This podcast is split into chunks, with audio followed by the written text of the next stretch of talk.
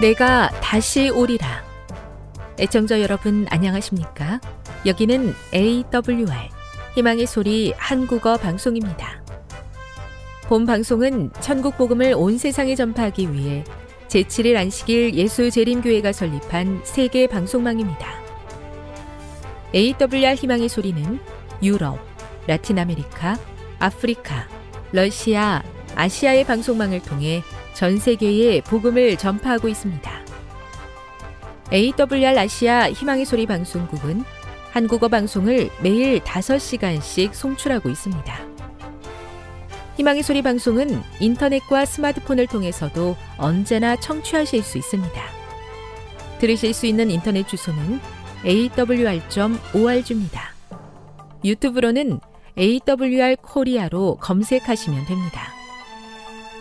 이 시간 희망의 소리 한국어 방송과 함께 보람있고 유익한 시간 되시기 바랍니다.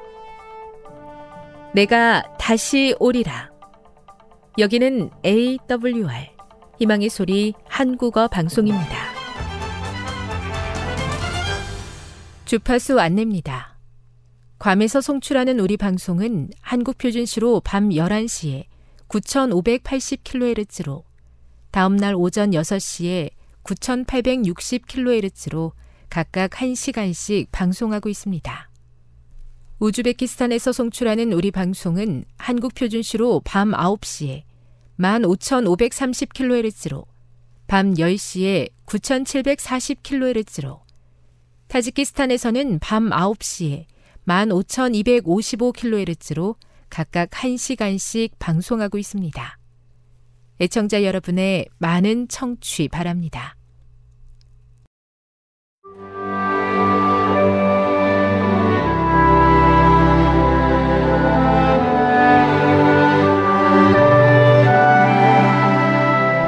읽어주는 교과 넷째 날 12월 14일 수요일 성령의 인도하심 성령은 하나님의 강력한 대리자로서 우리 마음에 하나님의 사랑을 부어 주실 뿐만 아니라 우리를 참된 구원의 경험으로 인도하고 모든 진리로 이끌며 복음의 사명을 완수할 수 있도록 힘을 주신다. 사탄을 타락시키는 일에 대항하는 것이 성령이 하시는 일이기 때문에 사탄이 온갖 수단을 동원하여 성령의 본성과 그분이 하시는 일에 대한 우리의 이해를 왜곡하려 하는 것은 전혀 놀라운 일이 아니다. 어떤 이들은 성령의 인격을 부정하면서 그분의 변화시키시는 능력보다 그분이 주시는 은사에만 집중한다. 사도행전 8장 4에서 24절을 읽어보라. 사마리아의 마술사 시몬은 성령의 도움으로 변화되는 경험을 무시하고 성령의 은사만을 받고자 했다. 이와 같은 태도가 오늘날에는 어떻게 나타나고 있는가? 하나님의 자녀들은 성령을 통해 하나님의 말씀의 모든 진리로 인도함을 받는 자들이다. 예수님께서는 분명한 말로 경고하셨다. 나더러 주여 주여 하는 자마다 다 천국에 들어갈 것이 아니요. 다만 하늘에 계신 내 아버지의 뜻대로 행하는 자라야 들어가리라. 그날에 많은 사람이 나더러 이르되 주여 주여 우리가 주의 이름으로 선지자 노릇하며 주의 이름으로 귀신을 쫓아내며 주의 이름으로 많은 권능을 행하지 아니하였나이까 하리니 그때 내가 그들에게 밝히 말하되 내가 너희를 도무지 알지 못하니 불법을 행하는 자들아 내게서 떠나가라 하리라. 이 말씀은 성령께서 어느 누구도 하나님의 말씀과 다른 길로 인도하지 아니하고 오히려 우리를 말씀에 순종케 하신다는 뜻이다. 우리를 모든 진리로 인도하시는 바로 그 성령께서 우리가 다른 사람들을 그 놀라운 진리로 인도할 힘도 베풀어 주신다. 우리에게 맡겨진 신성한 임무를 수행하는 동안 우리는 성령의 특별한 도움을 받는다. 그렇기 때문에 우리는 아침마다 하나님 앞에 무릎을 꿇고 그분께 자기 자신을 드리기로 다시 헌신해야 한다. 그렇게 한다면 하나님께서는 우리에게 성령을 선물로 주실 것이다. 우리는 매일 의식적인 선택을 통해 잘못된 것은 피하고 옳은 일을 행할 수 있도록 성령의 인도하심에 우리 삶을 내어 맡겨야 한다. 우리가 마땅히 살아야 할 삶을 살기 위해 하나님의 능력에 힘입어 간절히 구할 때 하나님께서 약속하신 성령을 받을 수 있다. 교훈입니다. 성령께서는 우리를 모든 진리로 인도하실 뿐만 아니라 우리가 다른 사람들을 그 놀라운 진리 속으로 인도할 수 있도록 힘을 베풀어 주신다. 묵상. 매일 아침 성령께서 우리 삶을 인도하시도록 마음을 열고 기도하는 것이 그렇게 중요한 이유는 무엇입니까? 적용. 그대의 삶의 어느 영역에 성령님께서 특별한 도움을 주셔서 하나님께서 원하시는 변화를 경험할 수 있게 되기를 기도하시겠습니까? 영감의 교훈입니다. 진리를 심령에 새기고 잘못을 드러내시는 성령. 성령께서는 성경 말씀을 통하여 마음에 말씀하시며 진리를 심령에 깊이 새기신다. 이와 같이 성령께서는 잘못을 드러내시고 심령에서 그것을 내쫓으신다. 그리스도께서 당신의 택하신 백성을 자기에게 복종하게 하심은 하나님의 말씀을 통하여 역사하시는 진리의 성령으로 말미암아 행하시는 것이다. 시대의 소망 671 성령의 변화시키시는 능력이 저의 삶을 주장하시므로 하나님의 뜻에 따라 순종하며 사는 것이 저의 가장 큰 기쁨이 되기 원합니다. 날마다 겸손한 마음으로 약속된 성령을 구할 때 응답하여 주시사 성령 충만한 삶을 살게 해 주시옵소서.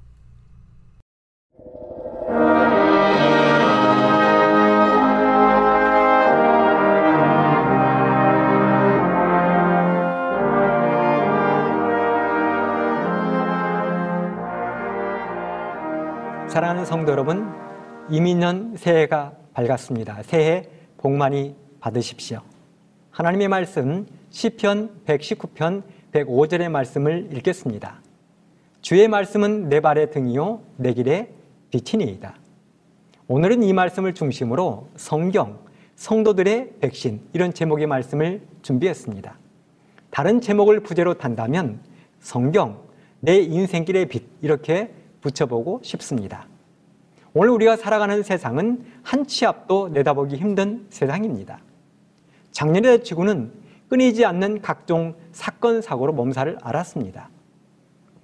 2020년에 이어서 21년도에도 그리고 새해 들어서도 코로나19의 유세는 줄어들지 않고 있습니다. 작년에 미국은 2월 텍사스주의 폭설과 또 한파 그리고 7월 서부 지역의 곧 133년 만에 찾아온 뉴욕의 대홍수로 125조 원의 재산 손실이 발생했습니다. 7월에는 아프리카의 마다카르카스 섬에 40년 만에 찾아온 기록적인 가뭄으로 100만 명이 아사 위기에 처했었고 소유럽과 독일, 벨기에 등에도 대홍수가 일어나서 수백 명이 죽었습니다.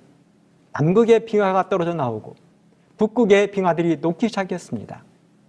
그동안 한 번도 비가 와본 적이 없는 빙하의 고장 굴란드 섬에 비가 내리기 시작했습니다. 지구상의 비가 모두 녹으면 지구 바다 평균 수심이 7m 상승한다고 합니다. 1m만 상승해도 큰일인데 7m가 상승하면 바닷가 도시 대부분은 수몰되고 말 것입니다. 한 보고서에 의하면 2030년이 되면 우리나라의 인천공항과 부산이 물에 잠기는 일들이 발생할 것이라고 무서운 경, 경고를 하기도 했습니다. 우리나라도 앞으로 기온이 40도 이상 오르는 일들이 흔해질 것이고 봄과 가을도 없어질 것이라고 했습니다. 이렇게 가다가는 예수님의 재림이 없어도 지구는 알아서 멸망당하고 말 것입니다. 이런 어둡고 혼란한 시대를 우리가 살아가고 있는데요.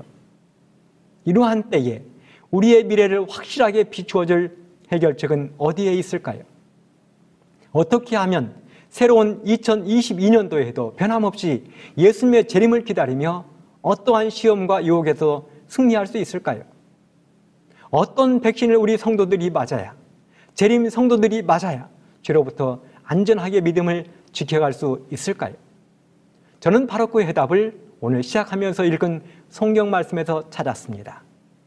주의 말씀은 내 발의 등이요 내 길의 빛이니이다. 그렇습니다. 하나님의 말씀의 백신을 맞는 것입니다.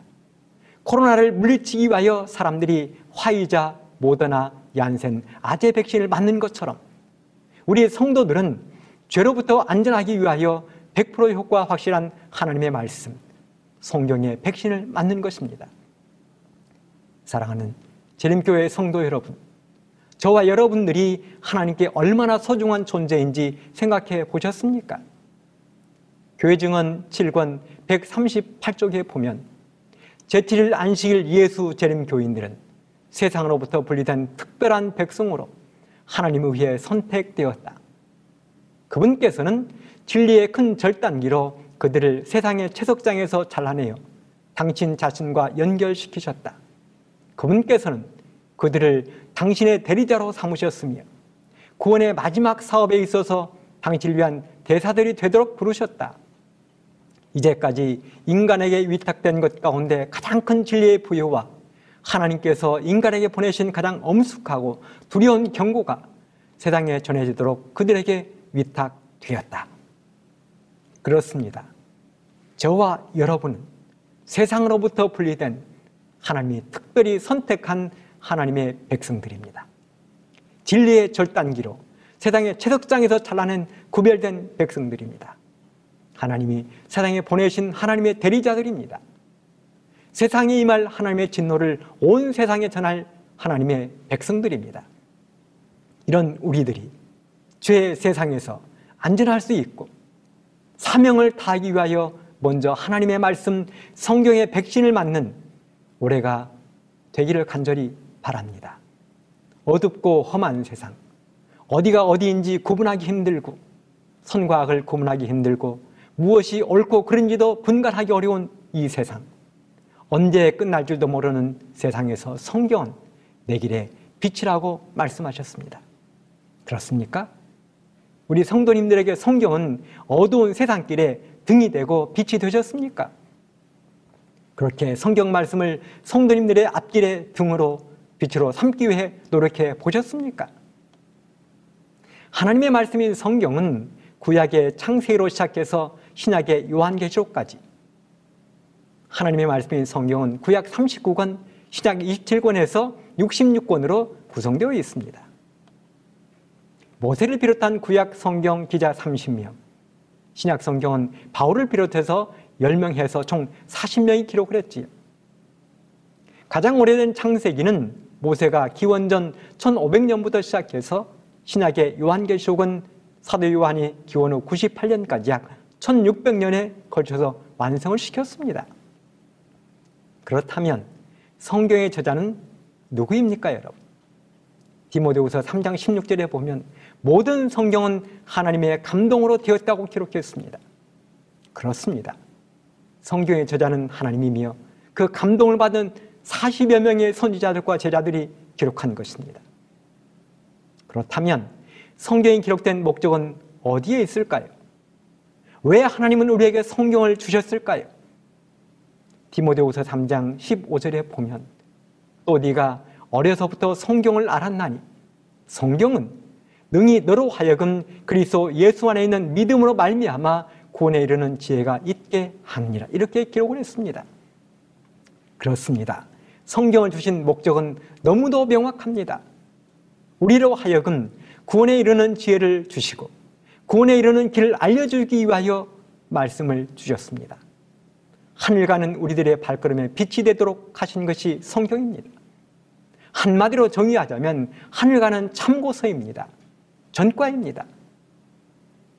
예전에 우스갯소리로 거북이 교이라는 말이 있었습니다. 여러분 거북이는 자그마치 500일 동안이나 음식을 먹지 않아도 죽지 않는 동물이라고 합니다.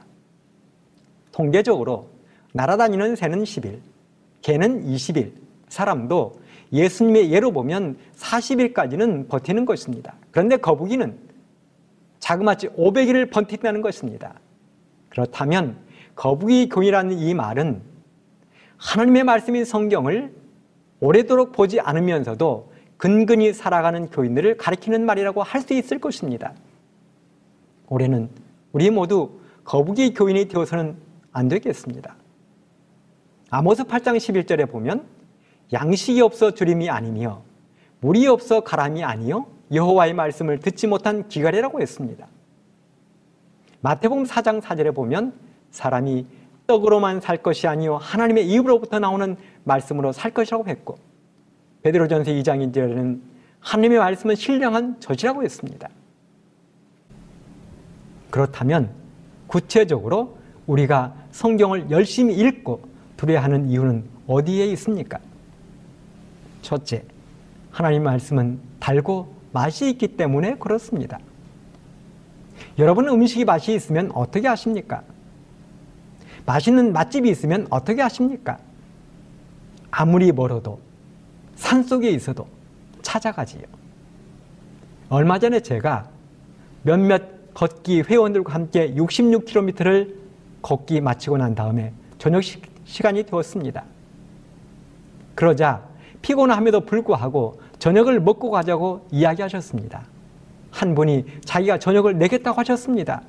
그래서 어쩔 수 없이 따라 나서게 되었습니다. 그런데요, 시내를 벗어나서 어두운 밤길을 자꾸만 가는 것입니다. 농장을 지나고 비닐하우스 골목을 지났습니다. 이런 곳에 음식이 있겠나 싶을 정도로 어두운 시골이었습니다. 농장 비닐하우스 주변이었습니다. 한참을 그렇게 가다 보니 음식점 하나가 나왔습니다. 음식점 이름이 주점이었습니다. 매우 허름해 보였습니다. 그런데 바로 그 식당에 교인들이 많이 온다는 것입니다. 술을 마시러 오는 게 아니라 밥이 맛이 있어서 음식이 맛이 있어서 온다는 것입니다. 청국장도 맛이 있고 옹심이도 맛이 있고 반찬이 맛이 있는 것입니다. 66km를 걸어서 너무도 피곤한데 왜 그 허름한 식당을 찾아 어두운 밤길을 갔을까요? 이유가 무엇입니까?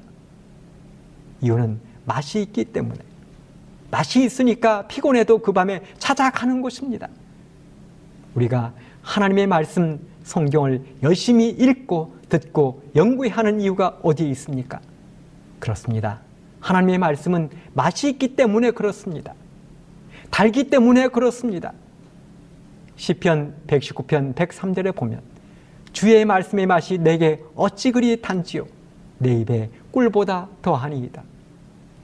시편 19편 10절 금 곧 많은 정금보다 더 사모할 것이며 꿀과 송이 꿀보다 더 달도다. 시편 기자는 하나님의 말씀이 얼마나 맛있으면 내 입에 꿀보다 더 달다고 했겠습니까? 정금보다도 더 사모할 것이며 송이 꿀보다도 더 달다고 했겠습니까? 여러분 송이 꿀이 무엇입니까? 벌집 속에 들어있는 꿀을 송이 꿀이라고 이야기합니다. 저와 우리 모든 성도님들도 시편 기자처럼 하나님의 말씀을 꿀처럼 여기게 되기를 간절히 바랍니다. 송이꿀처럼 여기게 되기를 간절히 바랍니다. 두 번째는 하나님의 말씀인 성경은 나를 살리기 때문에 그렇습니다. 여러분은 내 몸이 아프거나 혹시 아픈 가족이 있으면 어떻게 하십니까? 어디에 가기만 하면 그 병을 낫게 할 수 있는 병원이 약이 있다면 어떻게 하시겠습니까? 제가 고등학교 3학년 때 저희 아버지가 암으로 고생을 많이 하셨습니다. 그래서 저의 형이 아버지의 약값을 마련하기 위하여 광주에 있는 한 목욕탕에서 일을 했습니다. 그렇게 형이 어렵게 돈을 벌어 저희 아버지를 치료하기 위하여 무진내를 썼습니다. 그런데 어떻게 해서 그렇게 되었는지는 몰라도 저희 아버지 약을 대구에 있는 경북대 병원까지 가서 가져와야 했습니다. 바로 그 일을 고등학교 3학년인 제가 해야 했습니다. 새벽에 광주 고속버스 터미널에서 첫 차를 타고 대구까지 다녀오면 한밤중에 태웠습니다.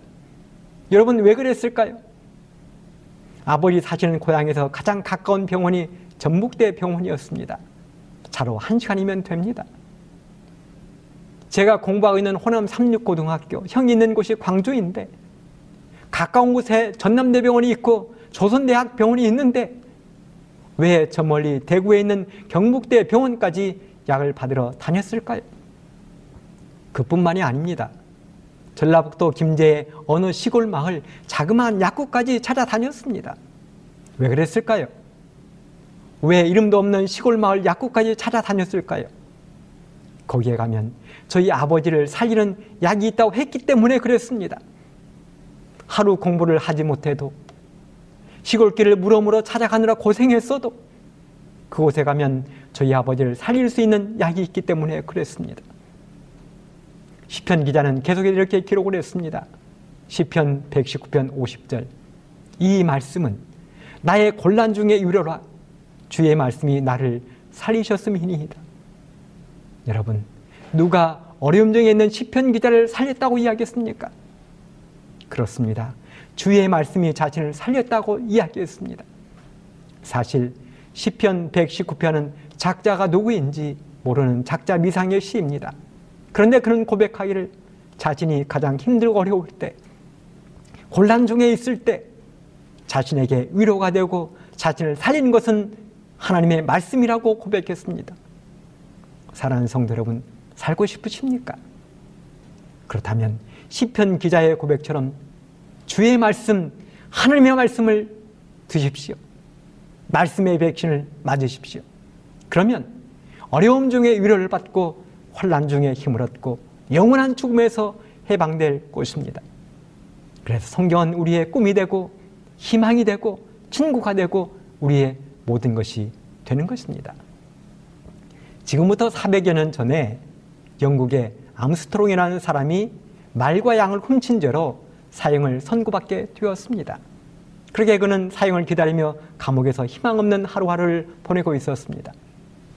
아무리 생각해 보아도 살아날 길은 보이지 않고 절망적이었습니다. 그런데 하루는 그의 귀에 영국의 왕이 제임스 1세가 학자들을 시켜서 킹 제임스 성경을 만들었다는 이야기를 들었습니다. 그는 하나님을 믿지도 않는 사람이었는데 그때부터 교도관에게 열심히 부탁했습니다. 자신은 사형스러워서 얼마 있지 않으면 죽을 텐데 죽기 전에 소원이 하나 있다는 것입니다. 그 소원은 바로 영국의 왕께서 만든 킹 제임스 성경을 한 번만 읽어보는 것이라는 것입니다. 그렇게 끈질기게 교도관에게 부탁을 하자 그 교도관이 왕에게 보고를 했습니다. 그러자 제임스 국왕은 너무나 기뻐서 성경 한 권을 가져다 주도록 하고 성경을 다 읽은, 읽을 때까지 사형을 보류하도록 명령했습니다. 그렇게 성경을 받아든 암스트롱은 성경을 읽기 시작했습니다. 하나님을 믿고 하나님이 좋아서가 아니라 안 죽으려고 성경을 읽기 시작했습니다. 그러니 여러분 얼마나 천천히 성경을 읽었겠습니까? 하루에 한 장을 읽을 동 말 동 하는 것입니다. 그렇게 성경을 읽던 암스트롱은 자신도 모르게 삶이 변화되기 시작했습니다. 그는 감옥에서 모범스러워서 많은 사람들에게 감동을 주었습니다. 이 소식을 들은 제임스 국왕이 사형 기간을 300년 후로 연장해 주었고 그는 새로운 삶을 살았다는 것입니다. 성경은 이렇게 사람을 살립니다. 사람을 살립니다. 셋째, 성경은 나를 변화시킵니다. 히브리서 4장 12절에 보면 하나님의 말씀은 살았고 운동력이 있어 저의 날선 어떤 검보다도 예리하여 혼과 영과 및 관절과 골수를 찔러 쪼개기까지 하며 또 마음의 생각과 뜻을 감찰하나니 하나님의 말씀인 성경은 살아있다고 했습니다.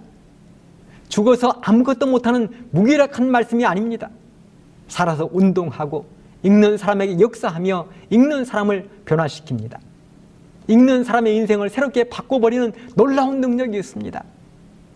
하나님의 말씀은 좌우에 날선 어떤 양날의 검보다 예리해서 내 인생의 죄로 인하여 썩고 문드러진 부분을 깨끗하게 도려낼 수 있습니다. 성경은 수술하는 외과 의사의 술, 수술 칼보다도 훨씬 더 정밀하고 예리합니다.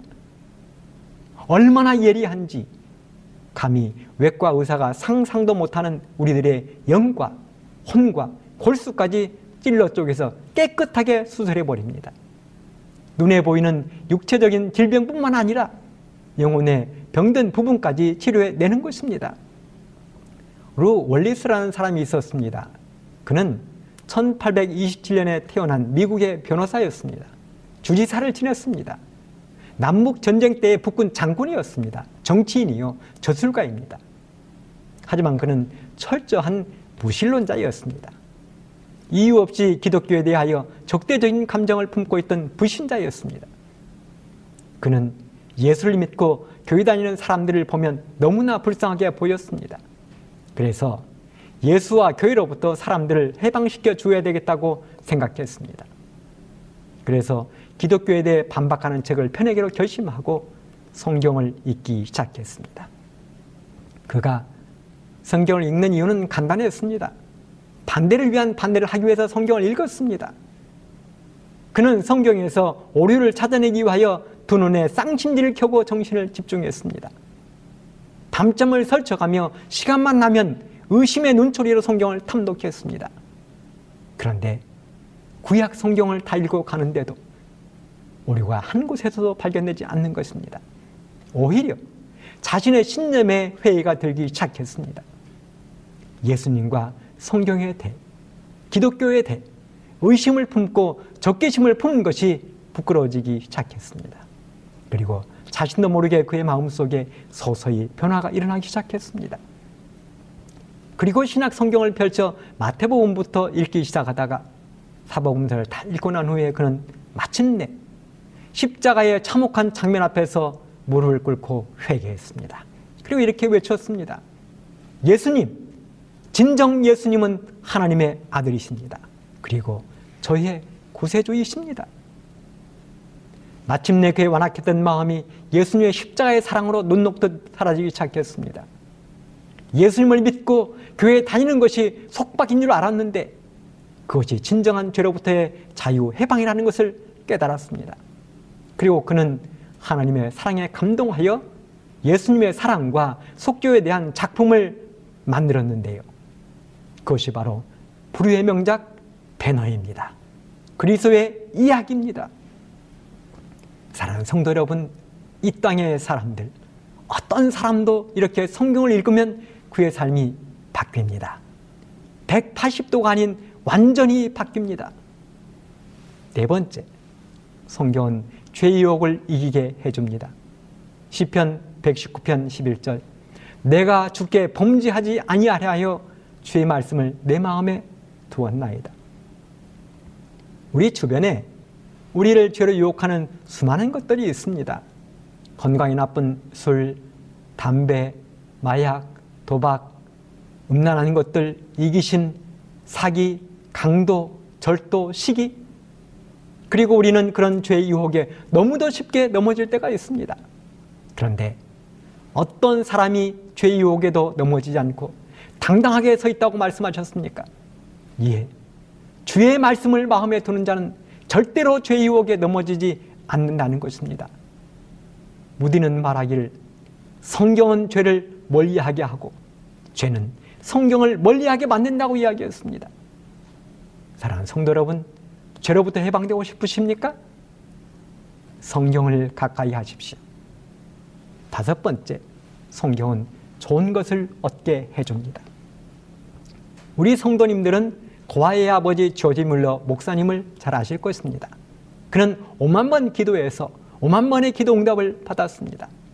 그는 15만 명의 고아를 오직 말씀과 기도로 먹여 살렸습니다.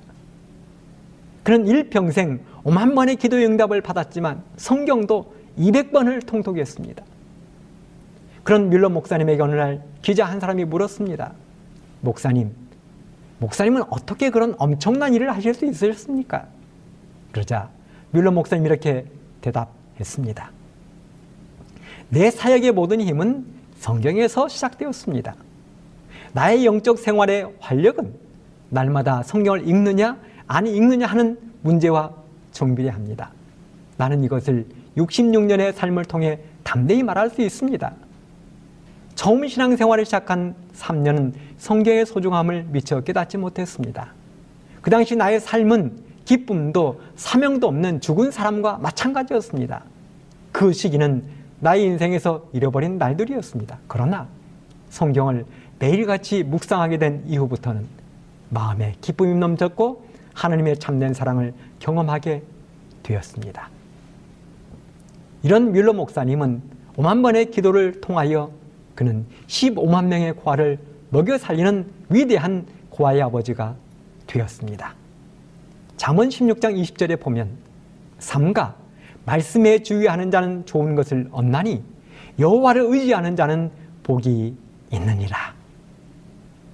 사랑하는 재림 성도 여러분, 2022년을 시작하면서 우리 모두 하나님의 말씀인 성경 백신을 맞게 되기를 간절히 바랍니다. 봄의 1차, 여름의 2차, 가을의 3차, 겨울의 4차 백신을 맞읍시다.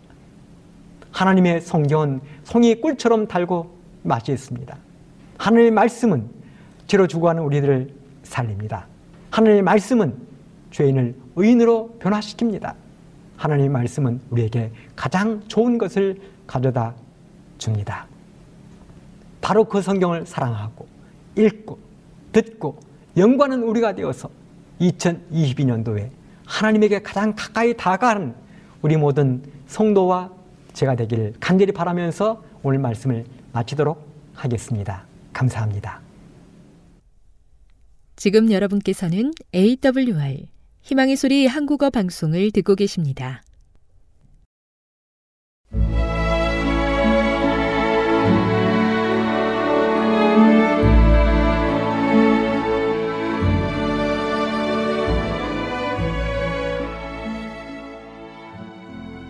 애청자 여러분 안녕하십니까? 명상의 오솔길의 유병숙입니다. 이 시간은 교회를 사랑하시고 돌보시는 하나님의 놀라운 능력의 말씀이 담긴 엘렌지 화이처 교회 증언 1권을 함께 명상해 보겠습니다. 가난한 자들에 대한 의무 어떤 사람들은 항상 가난할 것이다. 그들이 최선의 유익을 얻으려면 그들의 상황에서 도움을 받지 말아야 한다. 그들은 올바른 계획을 세우지 않으므로 적든 많든 간에 그들이 얻을 수 있는 모든 재물을 다 사용해 버릴 것이다. 어떤 사람들은 빚에서 벗어나고 어려운 때에 대비하기 위하여 극기하고 절약하는 것을 전혀 모른다. 만일 교회가 그들 자신의 재력에 의존하도록 그런 사람들을 버려두지 않고 돕는다면 결국 그들에게 손해를 주게 될 것이다. 왜냐하면 그들이 벌이가 좋을 때에도 교회를 바라보고 교회에서 도움을 받기를 기대하고 극기와 절약을 실천하지 않을 것이기 때문이다. 그리고 매번 도움을 받지 못하게 되면 그들은 사탄의 유혹을 받아 형제들을 질투하고 그들에 대하여 매우 민감해진 나머지 그들이 자기들에 대한 의무를 다하지 못할 것이라고 염려하게 된다. 잘못은 그들 편에 있다. 그들은 기만당하고 있다. 그들은 가난한 주님의 백성이 아니다. 가난한 자들을 돕는 데 관하여 하나님의 말씀을 통하여 주신 교훈은 이 같은 경우에 적용되는 것이 아니고 불행을 당한 자들과 고통당한 자들을 위한 것이다. 하나님께서는 다른 사람들을 연단하고 시험하시기 위하여 당신의 섭리로 사람들을 고통받게 하셨다. 교회의 축복이 됨을 입증하기 위하여 과부들과 병약자들이 교회에 존재한다. 그들은 그리스도를 따르노라고 공언하는 자들의 진정한 품성을 개발시키고 우리의 자비로운 구속주에 의하여 나타난 품성의 귀중한 특성들이 발휘되도록 하나님께서 택하신 방편들 중 일부이다. 독신으로 있을 때 겨우 생계를 유지할 수밖에 없는 많은 사람들이 가족을 부양할 길을 전혀 알지 못하는 상황에서 결혼하여 가족을 거느리게 된다. 그런데 이보다 더 나쁜 것은 그들이 가정을 다스리지 않는 점이다. 가정에서 취하는 그들의 모든 행동은 태만하고 게으른 습관으로 특징 지어진다. 그들은 스스로를 거의 제어하지 못하고 화를 잘 내고 참을성이 없고 변덕스럽다. 그런 사람들이 기별을 받아들일 때 그들은 그들보다 부한 형제들에게서 도움을 받을 자격이 있다고 생각한다. 그리하여 만일 그들의 기대가 이루어지지 않으면 그들은 교회에 대하여 불평하고 형제들이 믿음을 실천하지 않는다고 비난한다. 이러한 경우에 누가 어려움을 당해야 할 것인가? 이 많은 가난한 가족들을 돌보기 위하여 하나님의 사업이 활기를 잃고 여러 곳에 있는 재원이 고갈되어야 할 것인가? 결코 그렇게 되어서는 안 된다. 부모들이 어려움을 당하는 자들이 되어야 한다. 일반적으로 그들이 안식일 진리를 받아들인 후에는 그 전에 당한 것보다 더 큰 어떤 결핍을 당하지 않을 것이다. 가난한 자들 중 어떤 사람들에게는 그들이 극복하지 않으면 분명히 멸망을 초래할 죄악이 있다. 그들은 상스럽고 거칠고 세련되지 못한 습관을 가진 그대로 진리를 받아들였다. 그러나 그들의 조잡한 상태를 보고 깨닫는 데는 어느 정도의 시간이 걸리고 그와 같은 상태는 또한 그리스도의 품성과 일치되지 않는다. 그들은 보다 양순하고 세련된 사람들을 교만한 자로 간주한다. 그대는 그들이 진리가 우리 모두를 일정한 수준으로 끌어내린다라고 하는 말을 듣게 될 것이다. 그러나 진리가 진리를 받아들이는 자를 끌어내린다고 생각하는 것은 전혀 잘못이다. 진리는 그것을 받아들이는 자의 취미를 세련되게 해주고 그의 판단력을 거룩하게 해준다. 그러므로 진리를 실천하면 그는 하나님의 도성에서 거룩한 천사들과 교제하기에 적합한 사람이 된다. 진리는 우리 모두를 일정한 수준까지 끌어올리기 위한 목적으로 주어진다.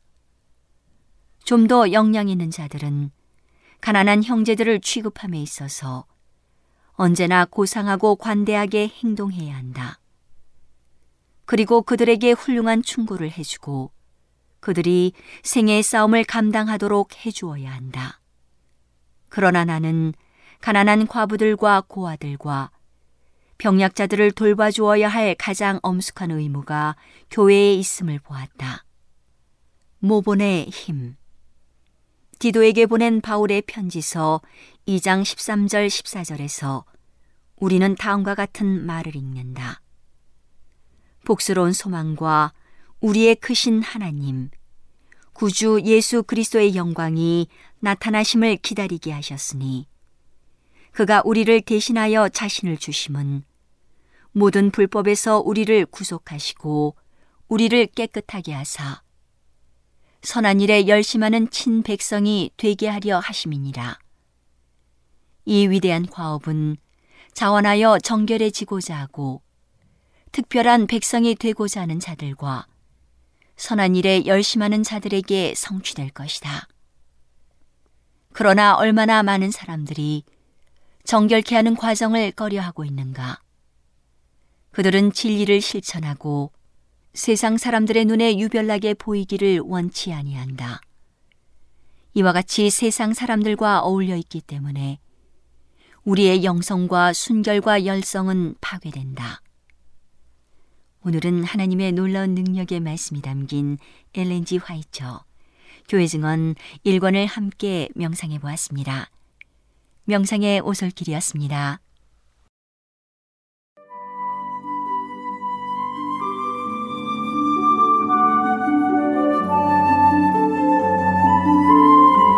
시청자 여러분 안녕하십니까? 생명의 양식 시간입니다.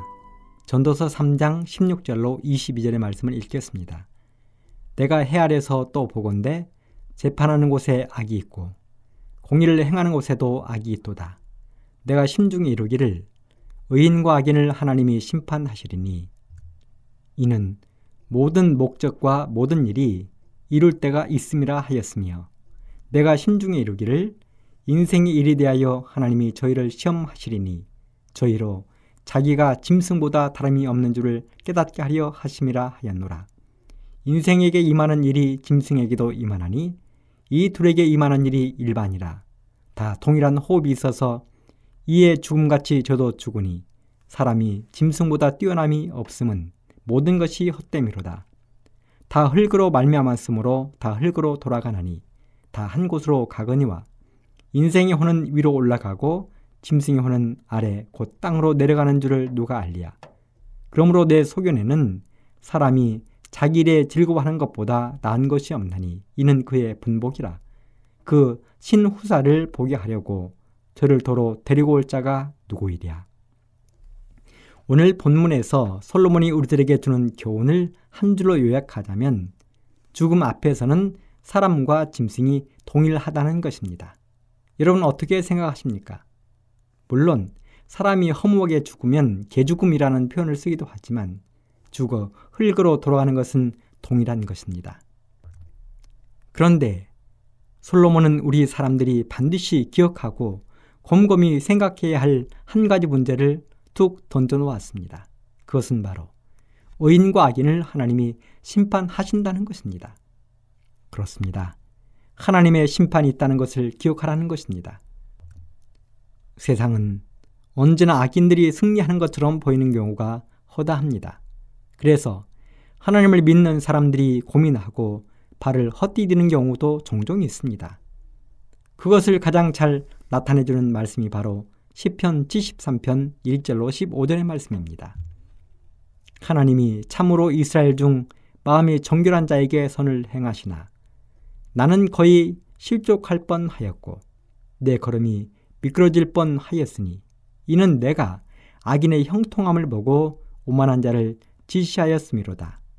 저희는 죽는 때에도 고통이 없고 그 힘이 건강하며 타인과 같은 고난이 없고 타인과 같은 재앙도 없나니 그러므로 교만이 저희 목걸이요 강포가 저희의 입는 옷이며 살찜으로 저희 눈이 솟아나며 저희 소득은 마음의 소음보다 진하며 저희는 능욕하며 악하게 압자해 말하며 거만히 말하며 저희 입은 하늘에 두고 저희 혀는 땅에 두루 다니도다.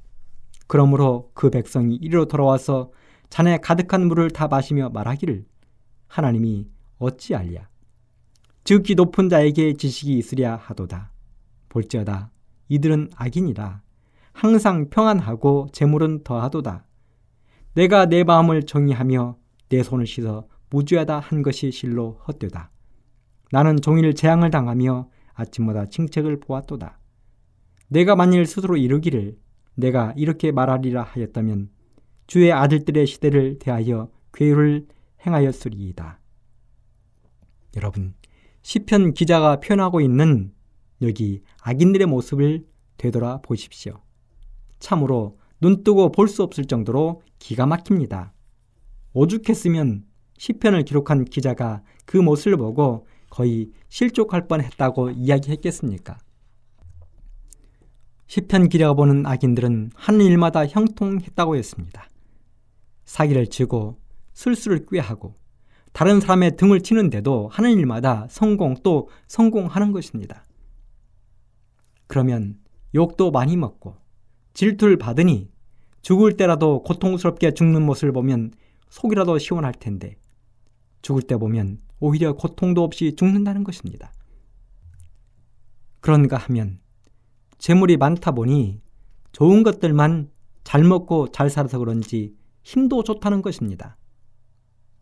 그리고 어깨에 힘이 잔뜩 들어가고 배에 기름기가 가득해서 불룩해진 배를 내밀고 거만하게 걸어다니는 모습은 실로 배가 아플 지경이었습니다.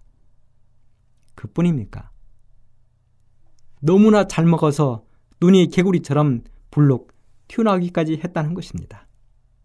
그리고 힘이 남아 돌아가니 약한 자를 괴롭히고 힘들게 하는 것입니다. 교만이 하늘을 찌르고 하늘에 하나님을 대적하기까지 합니다. 그런데도 그들이 하는 모든 일이 형통한다는 것입니다. 그래서 가슴을 치던 시편 기자가 혼자서 중얼거리지요. 16절에 보면 내가 어찌면 이를 알까 하여 생각한즉 내게 심히 곤란하더니 그렇습니다. 너무도 고민이 되었습니다. 그래서 한밤중에 혼자서 부르짖습니다. 하나님 왜요? 하나님 왜요? 왜 이리 불공평하십니까? 이렇게 외치는 것입니다. 그렇게 한참을 흐느끼던 시편 기자는 비로소 정답을 찾았습니다. 17절에 보면 하나님의 성소에 들어갈 때에야 저희 결국을 내가 깨달았나이다. 그렇습니다. 하나님의 성소에 들어갈 때에야 저희 악인들의 결국을 깨달았다고 고백했습니다. 여러분, 하나님의 성소에서 행해지는 가장 중요한 일이 무엇입니까? 그렇습니다. 심판입니다. 하나님의 계명에 따라 심판하는 것입니다. 다니엘서 8장 14절에서 다니엘은 그가 내게 이르되 2300주야까지니 그때에 성소가 정결하게 함을 입으리라 하였느니라 한 그 말씀을 통해서 예수님이 이 땅에 재림하시기 전 성소에서 조사 심판이 있을 것이라고 말했습니다. 조사하는 것입니다. 심판을 통해서 성소가 정결하게 함을 입는다는 것입니다. 그리고 시편 기자는 계속해서 심판의 결론으로 시편 73편 18절로 19절에 보면 주께서 참으로 저희를 미끄러운 곳에 두시며 파멸에 던지시니 저희가 어찌 그리 졸지에 황폐되었는가 놀람으로 전멸하였나이다 이렇게 기록을 했습니다. 또 27절에 보면 대저 주를 멀리하는 자는 망하리니 음녀같이 주를 떠난 자를 주께서 다 멸하셨나이다 하고 기록을 했습니다. 결국은 악인들의 결국은 멸망이라고 결론을 내렸습니다. 그렇습니다. 악인의 결국은 패망이요 멸망입니다. 예수님을 모르는 사람들의 결국은 패망이요 멸망입니다. 기억하십시오. 히브리서 9장 27절에 보면 한 번 죽는 것은 사람에게 정하신 것이요 그 외에는 심판이 있으리니 하고 말했습니다. 어쩌면 악인들이 이 땅에서 형통하는 것은 그들에게 베푸는 하나님의 잠시 동안의 은혜입니다. 소망이 없는 그들에게 꺼지기 직전에 잠깐 반짝하는 순간의 기쁨입니다. 하지만 결국은 멸망입니다. 심판이 시작되면 끝까지 멸망할 것입니다. 오늘의 교훈으로 솔로몬의 말을 다시 한번 생각해 봅시다. 인생의 일에 대하여 하나님이 저희를 시험하시리니 저희로 자기가 짐승보다 다름이 없는 줄을 깨닫게 하려 하심이라 하였노라. 그렇습니다. 죽음 앞에서는 짐승보다 난 것이 하나도 없는 인생들이 하나님을 보시게 되면 비로소 희망이 있다고 솔로몬은 우리에게 호소하고 있습니다. 그 호소를 우리 모두가 받아들이게 되기를 간절히 바라면서 이 시간을 마치겠습니다.